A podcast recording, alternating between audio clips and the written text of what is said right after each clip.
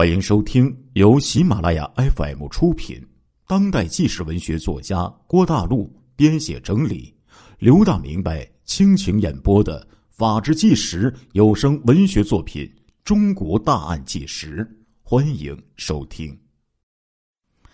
下午一点十分，沈阳市公安局大东分局接到报案电话，局长和刑警队政委、队长带着刑警和武警。乘坐摩托车和汽车分两批，一溜风的先后于一点二十五分和一点三十五分到达现场。下午两点十分，沈阳市公安局刑警大队立即派出追击小组，沿路访问群众，追捕凶手。几分钟之后，辽宁省公安厅和沈阳市公安局的领导也都赶赴现场。这一天是大年三十儿。仅在一个小时之内，省市区公安部门的各级领导带领着数支侦破分队和技术人员，从广阔的市区汇集到了现场。这反映出沈阳市的公安干警有着枕戈待旦的气势。公安人员勘察现场，从两个房间和走廊里，一共发现十三枚五四手枪的弹壳，这些射出的子弹头。使周化民、刘福山、孙维金、毕继兵四位同志的心脏停止了跳动。他们每个人在与养育他们的温暖大地最后辞别的时候，都与他们未曾遇到过的人间恶魔做了殊死的英勇斗争。他们最后的威武英姿。连同他们平日的救死扶伤、岗位上表露出的和蔼可亲的面容，和谐的统一成为了一个丰满的形象，常记在亲人、战友、同志和患者的心上。再说吴永春、陆文成、李作周这三位同志啊，身受枪伤，在病房里紧急的抢救，清理现场的时候，这个侦破人员。捡到了大个子扔下的一个黄挎包，包里有一把钳子和一把螺丝刀。这时候，小卖部的工作人员就向清理现场的工作人员报告说，他看到大个子罪犯被询问的时候，曾经交出过一个工厂的通行证，可能还在军医院的同志的手里。这个线索对于认定凶手是谁十分重要，但是啊。当时在现场的人员已经死的死，伤的伤，几经周折，费去了几十分钟，这才在李作周的手里找到。这是一张长方形的蓝色的这个纸证，在通行证三个字的下面贴着一张面色阴沉的人头的照片，旁边写着“王宗伟”三个字。公安人员。让苏卫荣看照片，回忆一下他所看到大个子和照片上的人是不是同一个人。小卖部的苏卫荣屏住呼吸，瞪大眼睛，仔细端详一阵然后肯定的说了一声：“像他。”下午三点三十分，终于确认犯罪分子之一就是王宗伟，另一个犯罪分子很可能是王宗伟的二哥。刑满释放分子王宗芳，警方当即派人去车站，交通要道阻截，可是已经来不及了。对于这种恶性杀人案件，本应该首先大力追捕堵截，但由于按部就班的查证，贻误了宝贵的战机。三十分钟前，东北二王已经趁着这个空隙窜上了南下的列车。各位老铁，这二王的一路逃亡之旅就开始了。王宗芳和王宗伟作案之后，急匆匆的逃走。没法啊，这个挽回他们的失误了。为什么呢？入场通行证落下了，通行证上照片、姓名一应俱在，想去再去藏匿也藏不住身形了。王宗芳和王宗伟呀，脸色煞白，气喘吁吁，仓仓皇皇的跑回家来。王宗伟他对象也在。王宗伟进门就向他母亲说：“妈，我和二哥出事了，快找衣服！再晚，公安局就来抓我们了。”正在准备欢欢喜喜过除夕的王家顿时炸了庙。王宗伟的母亲惊慌的问道：“你们上哪儿去呀？”王宗伟心急如焚，无意回答：“不用管了，东西南北中，我们就得跑啊！”王家户主王家林，也就是两个人老爸，看到儿子的衣兜里插着枪，已经意识到。事态的严重了，两个人呢，可都是这个知识分子啊。他和他妻子都是东北机器制造厂中学的教师。作为人民教师，在这个亲人与大义之间尖锐的矛盾存在的时候，应该做出怎样的抉择呢？按理说呀，作为人民教师，不该太令人失望。然而，这对夫妻。不但令人失望，而且为虎作伥，公开的包庇犯罪儿子。王家在香港、美国有亲属，常有海外书信往来。王宗伟准备南逃越海，逃往国外，所以他急忙拉开抽屉，取出写有香港和美国通讯地址的信件，哎，就把这些信件呢当做是护身符一样揣了起来。他老爸明白儿子这个举动意味着什么，不但不劝阻，反而拿出了一块手表递给王宗伟，帮助两个儿子逃避法网。更为甚者呀，这两名家庭长者，当公安人员在王宗芳、王宗伟离家之后，赶到王家的时候，王家林夫妇隐瞒两个儿子犯罪后回家的事实，拖延时间，掩护儿子潜逃。在别人报告了事情经过之后，他们才不得不在第二天低头默认。王宗芳和王宗伟与家人狼狈告别。王宗伟有气无力的自欺欺人说：“我们出去半个月就回来。”王嘉林和妻子知道儿子一去再也难以回来，便哭了起来，说：“儿啊，带点钱走吧。”王宗伟的对象啊，明白了事情的严重性，气愤的说：“你们坑了我！”王宗芳、王宗伟匆匆的离开了家，在北京天安门广场东侧路南不远的地方，这是中华人民共和国公安部所在地。大院内耸立着庞大的办公楼，指挥着全国公安部门与刑事犯罪分子做斗争的中枢单位——中侦局。刑侦局就设在大楼内。这个时候的值班室里灯火通明，桌子上几台电话不时的叮铃铃的响起铃声。在二月十三号午夜刚过，从辽宁省公安厅打来电话，报告了二王案件的情况。公安部要求辽宁省公安厅迅速的将两个犯罪分子的照片和特征电传过来。先进的电子仪器。瞬间就将需要的材料送到了值班室。当天，公安部就发出十三号通缉令，向全国通缉持枪杀人潜逃犯王宗芳、王宗伟。从此，王氏兄弟的一切可查行踪，无不在这间简朴的值班室里记录在案。值班室与全国各地的公安系统保持着近在咫尺般的密切联系，随时。把布局领导追捕工作的指挥意见传达下去。二月十四号，值班室的电话无数次的响过，但是没有传来二王行踪的消息。二月十五号的夜里，从铁路公安部门得到了重要情报，事情发生在从北京开往广州的第四十七列的列车之上。当晚九点钟左右，四十七次列车奔驰在湖南省境内。经过二十多个小时的长途运行，旅客们都已经疲乏了。他们坐在椅子上，或是打盹儿，或是沉沉睡去。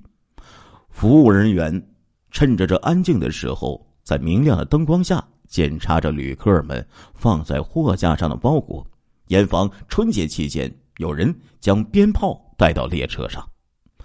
检查工作在二十二号车厢里进行。乘务员突然在货架上的一个提包里。摸到了铁器，形状像是手枪。他立即将乘警找来，同乘警共同检查，果然从包里搜出了一把五四手枪。乘警问道：“这包是谁的？”靠车窗坐着的一个细瘦大个子旅客，一直紧张的盯着乘警的动作。当枪被搜出来的时候，他已经打定了主意，便答应了一声：“是我们的。”乘警指着手枪问：“把枪证拿出来。”大个子一时答对不上来，便悄悄的将右手伸进裤兜里，慢慢站起身来，后背。靠着窗框，同时召唤与他斜对面坐着的小个子。哎，人家要看你的枪证。小个子睡得稀里糊涂，睁眼一看，乘警和乘务员围在眼前，心里不禁一阵恐慌，傻瞪着一双眼睛，愣了神儿。乘警和乘务员发觉事情有诈，便神色威严的。逼近小个子，在这紧要时刻，突然“砰”的一声枪响，是大个子在人们不注意他的时候，右手在裤兜里勾动了扳机，对着乘警开枪射去。子弹射中乘警的耳朵，霎时车厢里一阵混乱。而那两个家伙得逞了，小个子拿过被搜的手枪，两个人握着枪。背靠背的站着，枪筒对准旅客，恐吓说：“不许动，谁动打死谁！”他们拎着提包，边说边走，走到门口，冷不丁的就溜出了车厢，急忙去开车门，想跳车逃去，但是车门紧锁着，他们便对着门锁开了两枪，但是毫无作用，眼前的形势对他们十分不利。但是令人遗憾的是，车上的人员在没有任何作战准备的情况下，突然来了一个紧急刹车，车轮迸闪着火星，减慢了车速。这正给凶犯以逃跑之机。小个子砸碎车门玻璃，拼命的钻出窗口，跳了下去。大个子也用同样的动作。二犯跳车的地点。是衡阳市以南四十里的西里坪。西里坪车站职工的家属听见列车不同寻常的刹车声，出来探望，在黑茫茫的夜色之中，看见两个人从路基滚下坡，爬起之后跑过来，操着北方口音，慌忙的问他：“去市里怎么走啊？”这位职工家属见到两个人来历可疑，便没有回答他们的问话。两个人也就不再细问，急急忙忙的就走了。这时候天上开始下起了小雨，雨幕遮没了两个人的身形。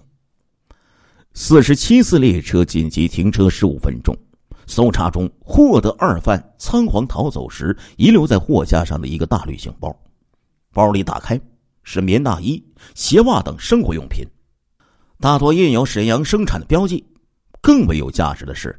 在车厢，捡到了两枚手枪子弹壳和从破碎的车门玻璃上取得的染血的玻璃碎片。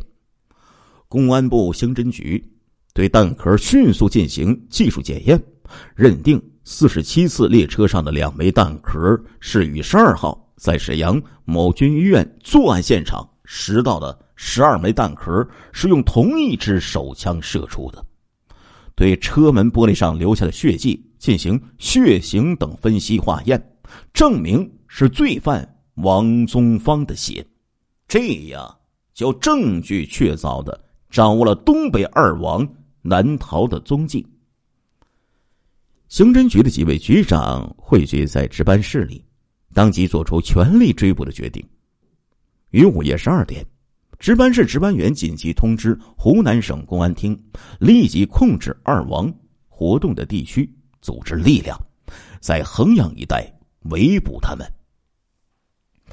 人与恶魔的一场激战，很快的便在古城衡阳市里展开了。衡阳位于湖南省省会长沙以南三百华里的地方。悠悠的湘江横贯市区，气候宜人，水源丰富，土地肥沃，历来有“鱼米之乡”的誉称。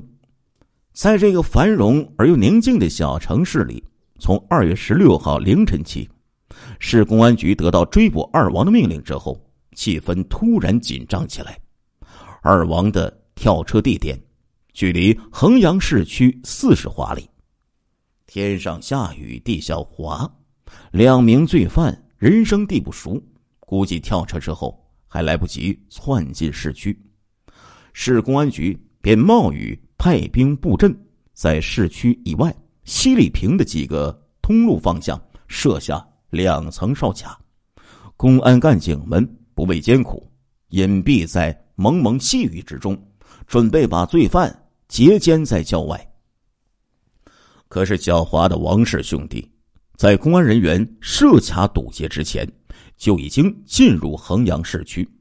据判断，凭当时的气候条件和地理环境，他们能这样的快速溜进衡阳城，只有八乘货车才可能达到。十六号凌晨两点钟，衡阳市第四医院的夜间值班室照常开诊，医生刘日义、护士李桂荣正在值班。这时候，一高一矮两个人进来求医。他们身上穿着湿漉漉的衣服，每个人提着一个人造革的黑色提包。小个子左手托着受伤的右手，坐在医生对面请求治疗。大个子一直站在房中暗处，目光斜视，瞄着门外。医生给小个子检查伤势。他的右手虎口裂开，无名指伤口又深又长。护士领他到手术室清洗后做缝合手术，虎口缝一针，无名指缝两针，右手包扎上纱布。随后他们付款离去。十七号早晨七点三十分，冶金医院的职工上班后打开防保室的房门，发现三张办公桌合并在一起。墙上一块塑料的薄膜垫在桌子上，窗户用花纹纸遮蔽着，一条毛巾，两个口杯丢失，在桌子底下拾到散失的十五元的人民币。这一切说明夜里曾有人在这里偷宿，清晨来不及清理就逃走了。事后经过确认，照片和从获得的物品中辨认。都证实，这几次出现的一高一矮的两个人，就是王宗芳和王宗伟。他们狼狈的逃窜后，一时没有着落，急于得到一点维持生活的温饱和休息，饥寒难耐和逃避打击的急切心情，使得这两个恶魔在隐遁的时候，已经不顾掩饰足迹，愚蠢的露出了尾巴。因此，东北二王。来无踪，去无影，不可捕捉的说法，只不过就是一个传说，是一个神话而已。这些蛛丝马迹，为在市区捕捉二王提供了有利的条件。可惜啊，当时衡阳市公安部门的侦破主力不在市区。二王跳车之后，听到群众反映，看到两个人跳车之后向车行前方向走去，奔来莱阳。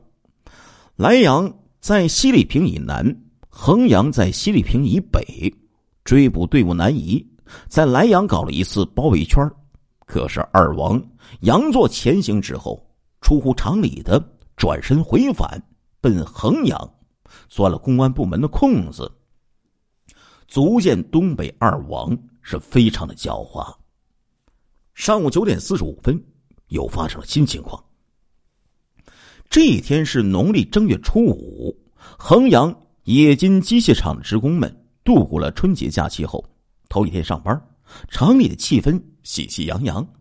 厂子里新竣工的八栋职工住宅呀，已经分配给职工。车间保卫干事吴国英和爱人江新飞到新楼去看到了住房。他们到了六楼，一推门，门锁着。便找来工地值班员赵延林开门，门推开，不禁愣住了。他们看见两个青年男子坐在地下的门板上，正在吃东西。赵延林严肃的问道：“哎，你们是干什么的呀？”这两个人站了起来，小个子露出一副笑容说：“对不起，我们刚下车，在这里休息一下。”身为保卫干部的武国英，上班之后刚听到厂保卫处传达东北二王流窜到衡阳地区的消息，颇有一些生活阅历的武国英，一听说话人的口音，就断定他是东北人。他暗地里提防着，悄悄的打量，注意到大个子头发蓬乱，眼神冷漠，穿着兜上有铜扣的铁路的服装，下身是皱皱巴巴的灰裤子。小个子穿蓝色的中山装，神色疲倦，面容蜡黄。门板上放着两个黑色的提包和包子、蛋糕，这么一副散落奔波的模样。使武国英生疑，他故意避开他们，来到另一间房屋，查看两个陌生人是怎样进入房中的。亲爱的听众朋友们，这一集的《中国大案纪实》播送完了，感谢您的收听，我们下一集再见。